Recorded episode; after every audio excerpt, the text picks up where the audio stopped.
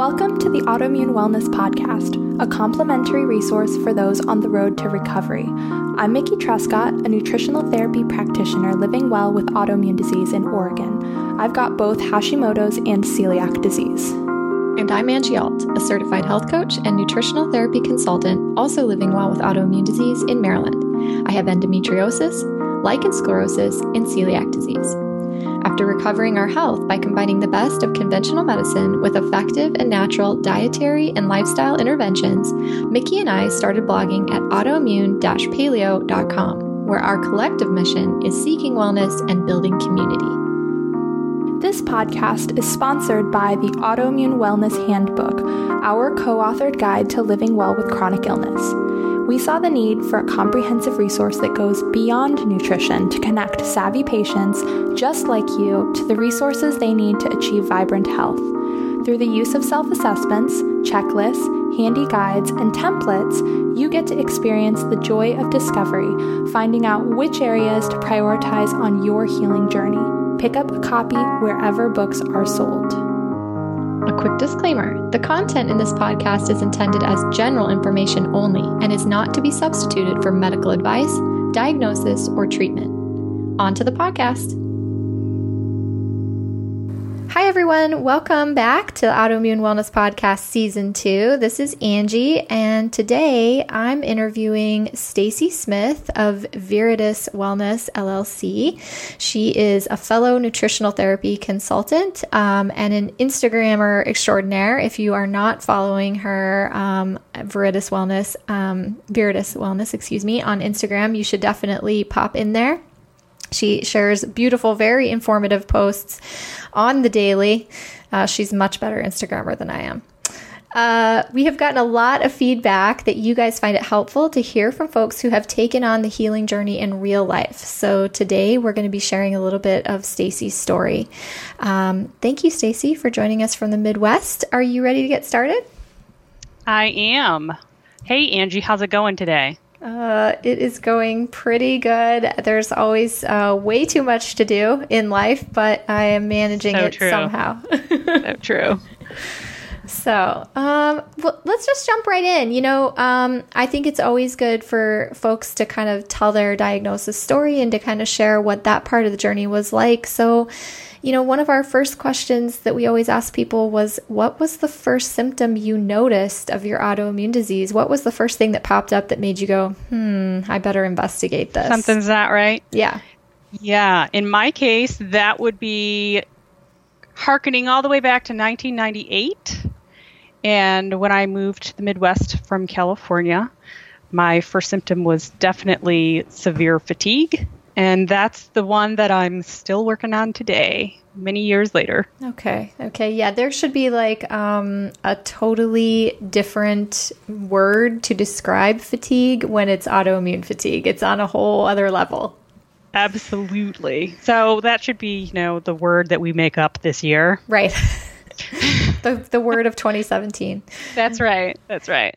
So yes, I went from um, being very healthy, very active, at age 20 to completely debilitated, couldn't get out of bed, and uh, you know that that was definitely tough at the time. Yeah. Okay.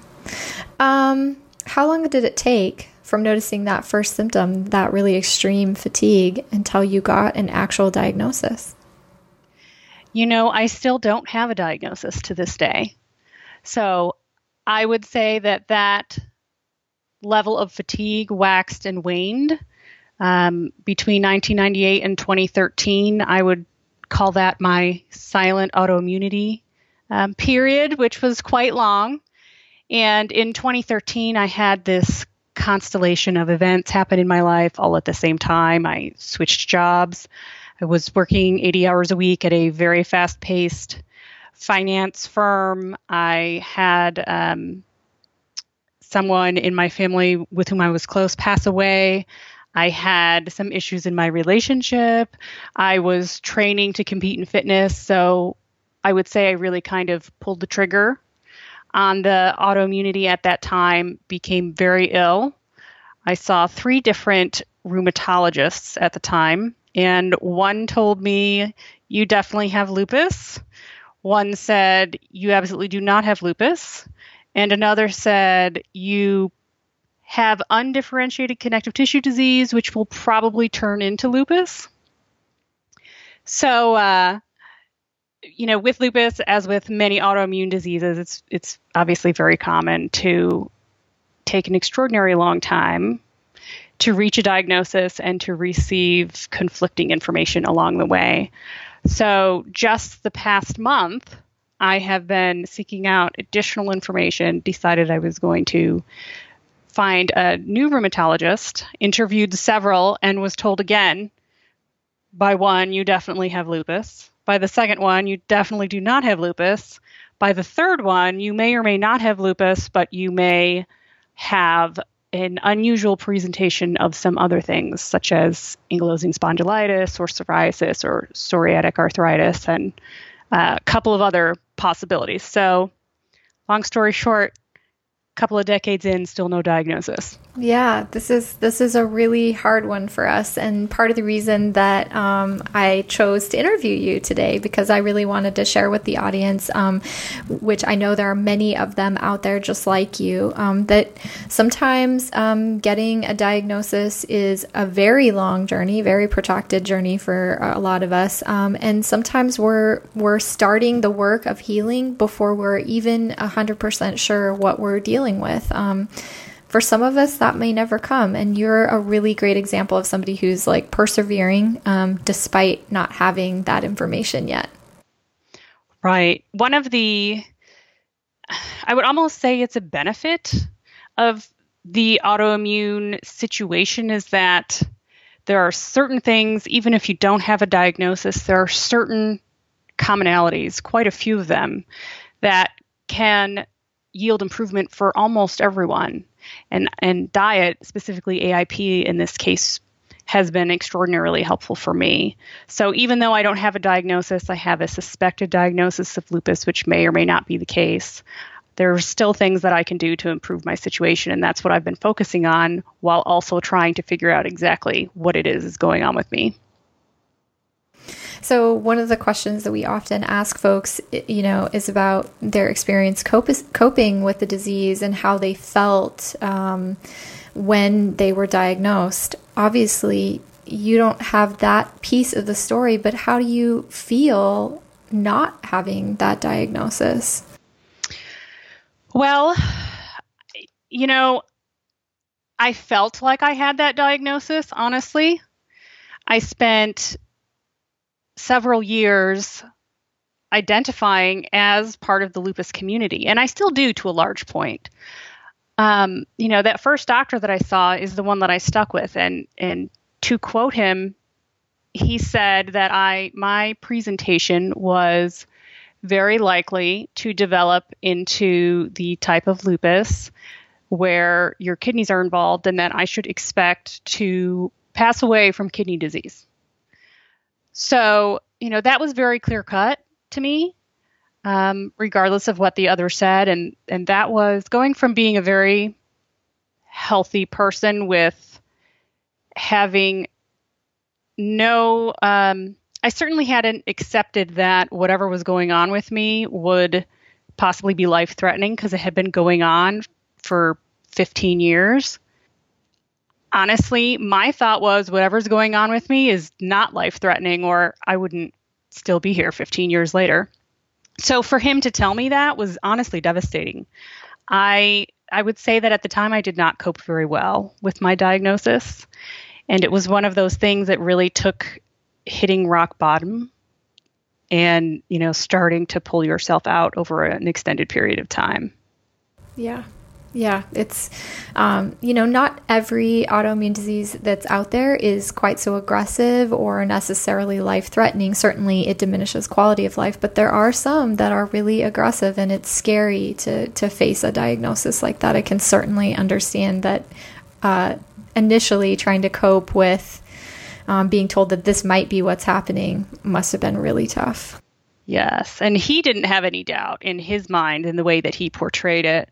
Um, and my doubt has come since then with the more information that I gather and the more educated I become and the more that I advocate for myself, I question whether or not that's really what's going on or if it isn't something more unusual. So, regardless, it certainly has impacted my quality of life. Um, but at this point, the wondering what is going on is is driving me a little bit crazy. so, yeah, I'm I'm putting a lot of energy into trying to get that answer, um, while at the same time trying to cultivate an acceptance that I may never actually achieve that. Right, right. Um, tell us about how your friends and family have handled uh, your your walk with chronic illness, whatever whatever we're we're working with here. Have they been a source of support and strength for you? You know, I found honestly that most of my friends did not understand what was happening at all. And I found that the most useful thing that I could do was actually create new friendships with a different kind of people who got it. So I would encourage anyone who's finding that they don't have the level of support that they need to be successful in their journey in their life as it sits now to consider releasing some of those relationships and building new and better ones. That's the one such good person, advice. go ahead. That, that's such good advice you know it's hard you you want people to accept you as you are but at some point if they don't then you know what that's on them and just let it go and and create a new community of people who is supportive because i think that as you know very well connection is a critical piece of of being able to manage your your autoimmunity. So, luckily, I did have someone in my life who was very understanding and supportive and is to this day, and, and that is my boyfriend. He has been with me from the beginning and uh, really unshakable in his support. I was a very different person when we met with very different capabilities than I am now.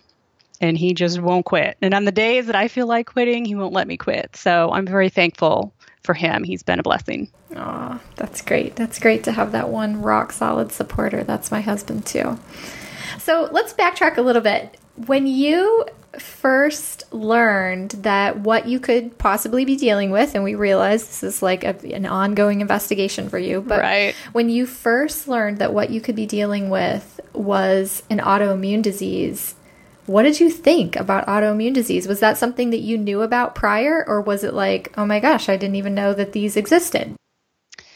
Well, during the period from when I first, let's say, got sick to when I had a quote unquote diagnosis in 2013, I had been to what felt like every doctor on the planet, every specialty, trying to get to the bottom of this. And I had been told that based on my, you know, very vague symptom of fatigue and my family history that it was probably some form of autoimmune disease, which was not, um, you know, rearing its ugly head to the point where it was observable with typical labs yet. So I was somewhat prepared. I thought at the time my mother has a wide variety of autoimmune diseases, unfortunately, and so do many of the women in my family. So I knew that it was possible, but what I didn't do, unfortunately, that I would like to encourage anyone who maybe doesn't have a diagnosis yet and has this really precious window in which to do something is to take to educate yourself now and take preemptive steps before something happens. So, you know, I I had like an early tip and I didn't utilize it, which is spilled milk now, but I really I wish that I had known now what I did then as or um, I wish that I had known then what I do now, excuse me, as many of us do. Because uh, I did have sort of a wasted opportunity there to do something about it. So I kind of knew it was coming, but didn't really understand how it worked. My family had only ever used conventional medical treatment and had more of a conventional thought process as to what autoimmune disease was. Mm-hmm. So it was like making that leap. Maybe it was uh, too early in your journey to know you should have made it. But I, I think all of us uh, who who chose other routes initially wish we could go back and uh, you know put some of this diet and lifestyle stuff in place sooner. Right. Right. Exactly. Uh, because traditional medicine is so much more focused on we're going to wait until you are severely ill before we try and put a band-aid on it you know there, there i really didn't receive a message of hey this is what you can do now. Mm-hmm. so that's something that i like to try to educate others on today hoping that maybe someone someone out there will hear the message and and take the opportunity if it's presented to them. Right right. So in that initial uh, initial healthcare experience so it sounds like you know uh, at first maybe you didn't really react uh, one way or the other, but then uh, you may have started out trying to follow some conventional routes to to yeah. dealing with the problem. So there were obviously some doctors along the way and folks you're still probably working with. How did you find your best and most helpful doctor? This is such a, a, tough one for those of us in the autoimmune community to find doctors that are really great people to have on our team. So, how did you find your best and most helpful doctor? You know, I would say that I'm still doing that now. I have um, had a difficult relationship with most of the physicians who were on my team. I am just, my goal for Q1 has been, of this year, has been to find a new rheumatology relationship. And I think I found her. I spent a lot of time interviewing and I found someone with whom I'm really comfortable but it took a lot of advocacy on my part and going in you know within the attitude of i'm interviewing you. I'm looking for the right partner for me and being willing to walk away from numerous people who were recommended to me but didn't feel right to me. So the individual that i chose whom i've only seen twice um, she did come from a recommendation which is something i think is a great place to start but this particular recommendation came from within the AI community, which I found was, um, I mean, our AI community, you know, looking at more natural treatments and, and holistic approach versus conventional approach. So that was a great place to start. And then um, I had heard that she actually recommended dietary and, and supplements and as opposed to going straight to pharmaceuticals right off the bat. So that was a great sign. And um, when I met with her, the thing that really stood out to her is no one else spent the amount of time with me that she did. She wrote out all of my symptoms and created on paper a list of what her various theories were for what was going on with me and everything that we would need to do to rule in or out each one, and then made sure that I had a copy of it so that I understood what was going on and I was fully involved in the process. So, what I would say to people who are trying to find the right relationship is that you have to be your best advocate, that you have to devote time and energy to finding that relationship, that it is absolutely worth it, and not to quit if you feel discouraged or you haven't found it yet. Such great advice. It can be tough, right? When we invest the time into, you know, getting to know these doctors and trying to start um, a, a, relationship with them, and then it doesn't turn out to work. It can be hard to muster the energy to move on to the it next does. one. But it sounds like you've been just totally dogged in your approach there. So that's awesome it is definitely um, requires energy, but you know, what was the point of going back to the person who told me that diet had nothing to do with autoimmune disease, and every time I saw him, told me to, you know, expect that I would die of kidney failure? There really was no point. We had completely different views on what was going on as well as how to handle it, and there was no partnership there. So it was sort of scary to let go of the person through whom I was able to monitor my antibodies every quarter. But sometimes you just have to trust in the universe that if you let go of some things that are holding you back, you will have room to invite the things that you need into your life. Right. That's such a great way to look at that. Um, you know, obviously, what you're describing here is really looking for somebody that you can collaborate with. Uh, something that you know Mickey and I are really focused on um, with autoimmune wellness, um, learning the skill of collaborating with your healthcare team. Do you feel like your skills in that area have grown as a result of trying to manage your condition? Absolutely. Uh, I have told all of these doctors that I I am the quarterback here, and some of them appreciate that and some of them don't. But in the beginning, I had a very, I would say, traditional experience. And then I thought, not to take anything away from the training and the level of knowledge that physicians have at all, but that doesn't mean that you have to blindly follow everything that they tell you or or accept everything that they tell you without question or without investigation or without you know trying to get your own education and that's where i started from you know the the position of well whatever they tell me they're a doctor it's that's the way that it is. Mm-hmm. and now i have a very different very different stance on it i'm a huge advocate for patient education and partnerships so um, i would say that that's one of the gifts that this has given me is learning to be you know, much stronger in the way that I approach my medical relationships than before. Right, right. I think um, most of us in the journey eventually get there. So uh, you, you, see that we have to take that empowered stance if we want to, you know, achieve some some wellness, yes, better quality of life. So kind of moving on to uh, you know treatment and how you've um, approached this do you remember what the first active step was that you took towards managing your t- condition? Like the first step that you took that you felt like, I am really uh, at the head of this thing? The first step that I took was well, when they told me I had lupus, they sent me home with a prescription for Plaquenil, which is a pretty standard lupus medication.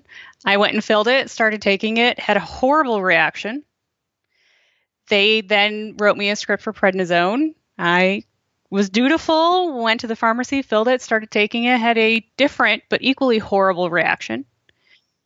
They then basically told me, you know, your I know your lifestyle is significantly hindered, but your organs show that they're functioning sufficiently on your labs, which means we can't justify giving you the next level of medication. So even though you can't work and you can't walk and you can't do your sports and you can't and you can't and you can't, we're sending you home. Just stay in bed until it gets worse. When it gets worse, come back to us and you know we'll give you a DMARD or chemotherapy or or uh, any of the other more significant options which they had to medically justify. So I tried conventional treatment first, and feeling like it failed me is is why I started seeking other solutions. Mhm. Mhm. So maybe that first active step was going like these aren't working for me. Now I have to choose something else. Right. I hit rock bottom, and that was um, the summer before I met you, Angie, when I spent a few months in bed. And honestly, I was feeling really sorry for myself. I felt like, you know, I had had to walk away from my career in finance, which I spent my whole work, my whole life working for, and all of my sports, which were very important to me. Um, and I literally couldn't even walk. And my understanding was that the medical community said there's nothing we can do for you now. So the first thing that I did after spending a few months feeling sorry for myself um, really was decide that no one was going to fix this but me. That I had to take charge for myself, that I was not just going to sit there and waste away, and that if there was a way, I was going to find it and I was going to do it. And you know, to heck with what anybody else said. So I started researching. That became my new full time job. And I found the connection between diet and autoimmune disease. And the first thing I tried was vegan. Mm-hmm. Mm-hmm. I had uh, actually been vegetarian for most of my 20s, which I say vegetarian, but really it was more crapitarian. You know, one, one of those kind of vegetarians. Crapitarian. Crabitarian, I love it. for sure. Um, so I went vegan, and I felt honestly horrible. I felt just absolutely horrible, and I now understand why. But that was sort of my gateway to food as medicine as a possibility. Mm-hmm. And after that is when I found AIP.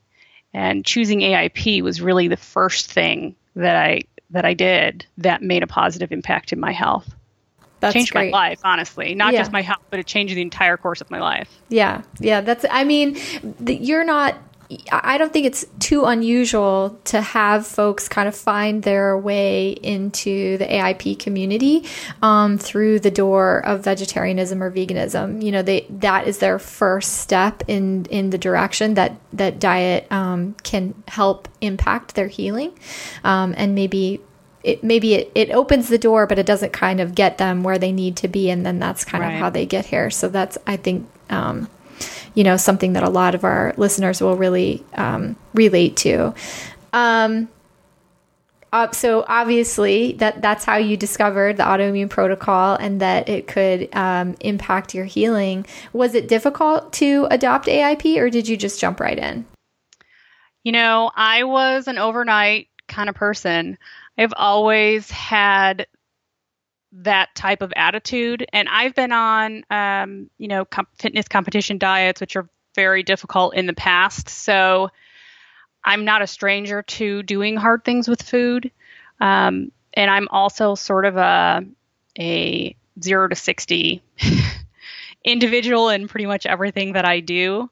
So I didn't find it that hard, to be honest. The you know the the logistics of it were hard, but emotionally, it wasn't it it wasn't that difficult for me. Which I don't want to um, portray that as that it's not extremely difficult for most people.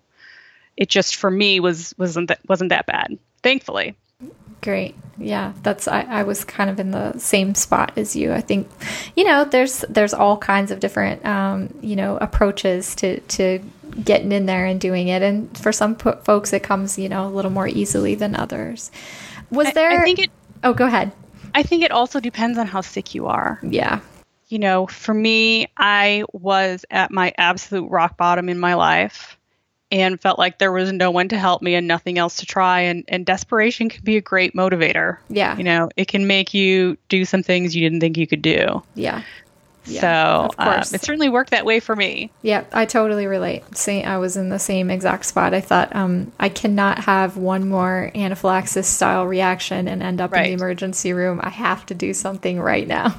Right. Um, was there any one aspect of the dietary change that really stood out to you as making the greatest impact? Like, uh, did you find that uh, particular food eliminations really had an impact? Did you fi- find that certain uh, nutrient dense additions were the impact? You know, what what what stood out to you there?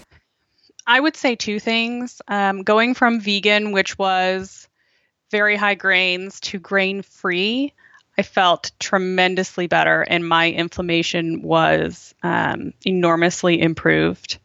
Within 60 days, I, I knew that this was working for me, but within a few weeks, I could literally walk again, which was obviously huge. Um, but the the one that I think the portion that I think has been most significant in my recovery is actually the introduction of healthy fats because I spent 10 years on after the crapitarian period I was in the you know low fat no fat fitness diet period for a long time with periods of overtraining and underfeeding for competition goals and there was no fat in there anywhere ever so now understanding the downstream impact from that. Um, I think that getting over my fat phobia, which honestly took actually going to school with the Nutritional Therapy Association and doing a lot of research to really truly understand um, that everything I thought I knew was actually wrong. Um, but getting over my fat phobia and incorporating healthy fats into my diet and seeing how much better I felt, and then also understanding, you know, it was helping to balance my hormones and my inflammation and, and everything else was really monumental for me. Yeah, yeah, totally, totally. The the information we get uh, in nutritional therapy uh, education about fat is just um, it's awesome, rock solid stuff to understand right there. Um, so we we know obviously that the autoimmune protocol is not just about diet. There's also a lifestyle component um, that you know often takes a little more time to implement, but it can be equally important.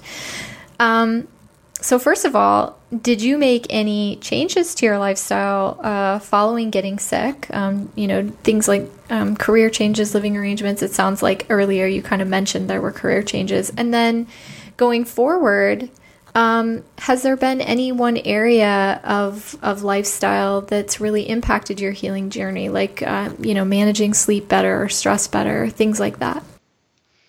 You know, I made sort of an involuntary lifestyle change when I first was very ill in 2013 and had to leave my job. But in hindsight, which that was something that I was, you know, very upset over at the time, but in hindsight, I can tell you with every certainty that I would have done that anyway.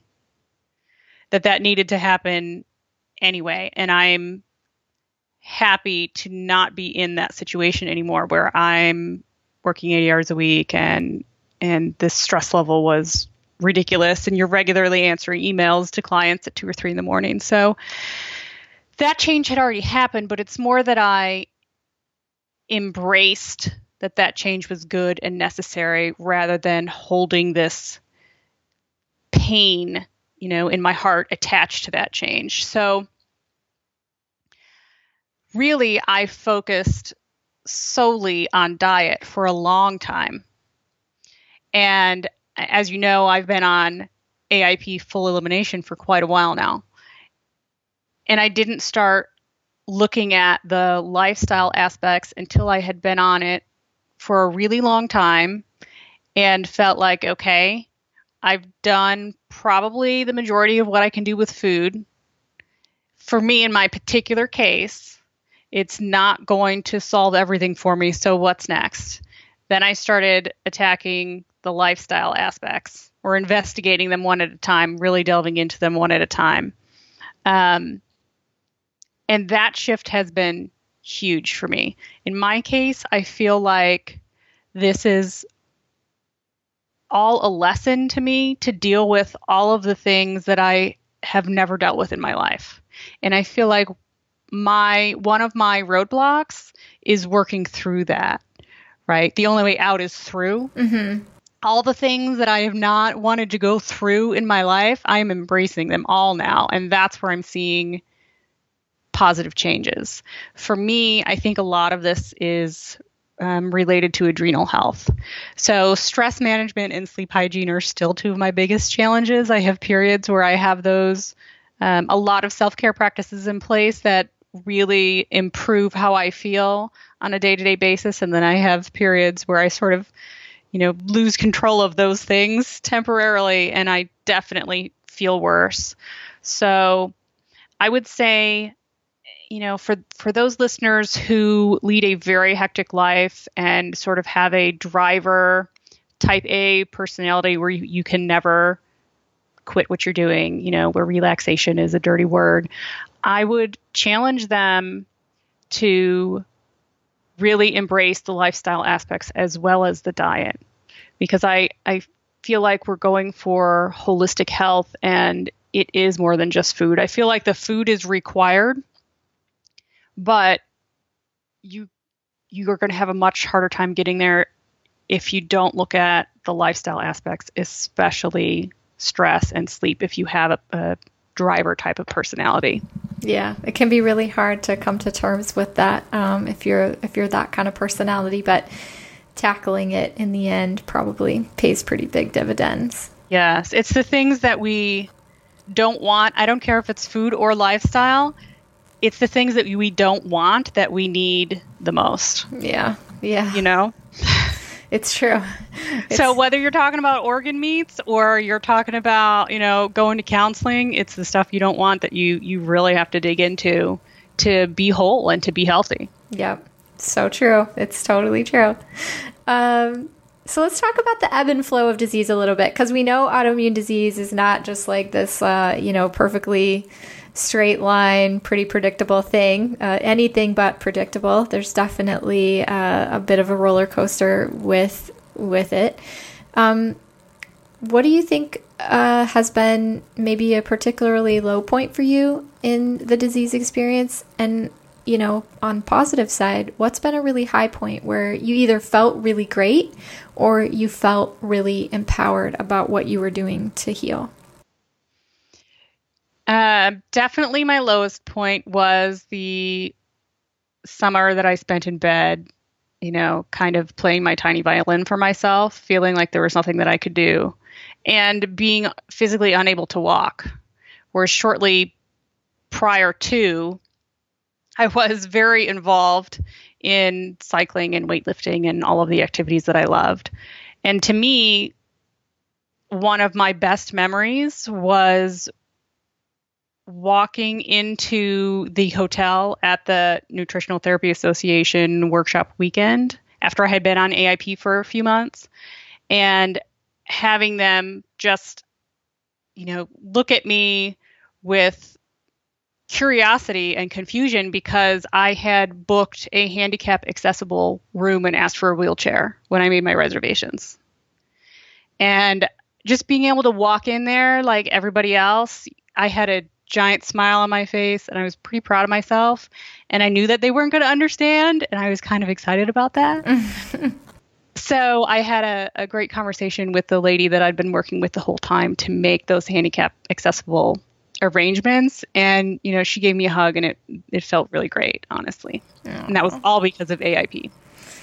Yeah, I mean, I can say uh, for the listeners, you know, I, I, met you for the first time face to face. I had known you um, kind of online and seen your presence there, but I met you for the first time face to face at our workshop weekend. And um, I honestly wouldn't have known that you had made such a big recovery from the summer before if you had not told me. You you were clearly on the right path with what you were doing. Well, thank you. Yeah. It, it was um, so it was great to be able to go and interact with peers and to sort of be a part of society again. Mm-hmm. Right, right. Um, how would you describe your present? Where where are you at in terms of wellness right now? We kind of got a little bit of a, a sneak peek earlier in our conversation about where you're at right now, but tell us some more about that. So right now, I am excited to say that my gut is in pretty good shape.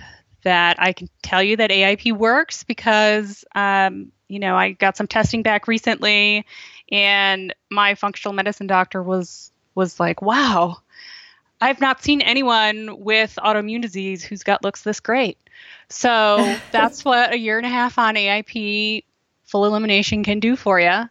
Um, I do have a little bit of unresolved SIBO that I have to decide, you know, how I'm going to handle. I don't have any GI symptoms at all. So, you know, knowing that most of the time, in my opinion, you have to treat SIBO with antibiotics, and also that my gut is in pretty darn good shape, I need to make a decision about how I'm going to move forward with that. What I'm trying to do right now is track down the cause of my other symptoms. The the one thing that has not resolved enough for me is the fatigue, which was my original symptom. So with the diet, I'm able to be, you know, functional in life again, but not nearly to the capacity that I was and not far enough for what I'm looking for. My fatigue is still my limiting factor. I also have a couple of um, injuries, which from a minor bike accident, which have not healed in two years, which are causing me some significant issues in my daily life, in which I had been told by my prior medical providers were all unrelated incidents. And my gut kept saying, I don't think so. I think this is systemic. I think there's a reason why this normally heals in most people in X number of months. And for me, all three of these things have been happening for two years. And this latest rheumatologist is of agreement with me that the, the orthopedic things that I'm experiencing are really part of the disease process. So, um, trying to get a handle on exactly what's going on with my diagnosis um, so that I can resolve the orthopedic issues as well as improve my level of fatigue is kind of where I'm at. I'm also really looking at other underlying factors now, um, trying to see if there's anything else going on. You know, I know my adre- adrenals are involved. I know I have low level uh, hydrogen variety SIBO. I'm sort of chasing some more unusual um, possibilities at the moment, like metals or Lyme or or I know that MTHFR is a, an issue for me. So I'm really at the point because I haven't fully resolved um, back to the level of functionality that I need that I'm I'm chasing all the leads that I can right now, one at a time. Yeah, you're kind of investigating all those um, remaining threads that could be yes. preventing progress and trying yep. to really fine tune. Yep. So it, you know, it could be one thing. It could be a combination of a lot of things for me. My case has always been very complex. Mm-hmm. So I just am not going to quit until I figure it out. I mean, if this episode isn't like uh, sounding like empowerment to you guys. I, I don't know what empowerment is. Listen to this lady. she's she's following it all the way to the end. Um, all the way. That's right. Stacy, do you have any helpful tips or takeaways for anyone beginning their autoimmune healing journey? You're well in. You're kind of really in the the weeds now at this point. But what do you what would you say to people that are just at the beginning? You know, what I want them to know is that this is something that they can take on themselves. That if they feel like they don't have help from the medical community yet, they haven't found the right relationship yet, if someone tells them there's nothing they can do, I want them to know there's something that they can do. Um, you know, all is not lost, all is not hopeless. You do have the power to create positive changes in your life yourself. And I also want them to understand that listening to your body and being prepared to make long term lifestyle adjustments to support your health is critical. I spent the majority of my life doing everything I could to not listen to my body. you know, I was very much in the pain is weakness leaving the body camp. And that is such a disservice on so many levels. Um, now I really seek to listen to my body on every level physically, emotionally, and otherwise. And for those of you who maybe aren't quite in tune yet with what your body is trying to tell you, um, whether you're talking about food, exercise, lifestyle, what have you, I would really encourage you to whether you're journaling or um, through meditation or or any avenue that you find useful, I would really encourage you to try to learn to listen to your body instead of to to silence it. Such good advice that's just such good advice. Something we we talk about a lot in SAD to AIP and six. Uh, Stacy yes. is a coach with me in that program, um, and this is something we really try to help people learn over the course of six weeks how to how to listen um, to their bodies and gain that skill. Um, Stacy, thank you so much. This was a great interview. I think our listeners are really going to enjoy hearing about your experience. There's so much to relate to there, um, and you've been a wealth of information about how to approach it. If people want to keep up with you, where can they? Where can they do this? How can they do this? How can they connect with you? It's been great to be here, Angie. So thank you for having me. Um, anyone who wants to connect with me, you can find me at viridiswellness.com, and that's V I R I D I S. Viridis is Latin for green, and Angie knows that nature is one of my true passions, so that's where that comes from. Um, as you said, I also coach with you on SAD to AIP and six. So anyone who wants to investigate that excellent program, our paths might cross there. And I have a really fun project in the works with my partner, Kelsey Albers, from Ignite Nourish Thrive called The Autoimmune Athlete. You can find us on the autoimmuneathlete.com as well as in our private Facebook group by the same name. Awesome. Thanks so much. You've got so much cooking. Love it. Um, lots of things in the air, lots of good, fun stuff coming. Right, right. Uh, we are wishing you so much success uh, as you continue to navigate the autoimmune wellness journey. Stacy, I know there's a lot going on for you, but it sounds like you are well on your way. Um, we will be back next time, everybody, with a Q&A episode. Take care, everyone.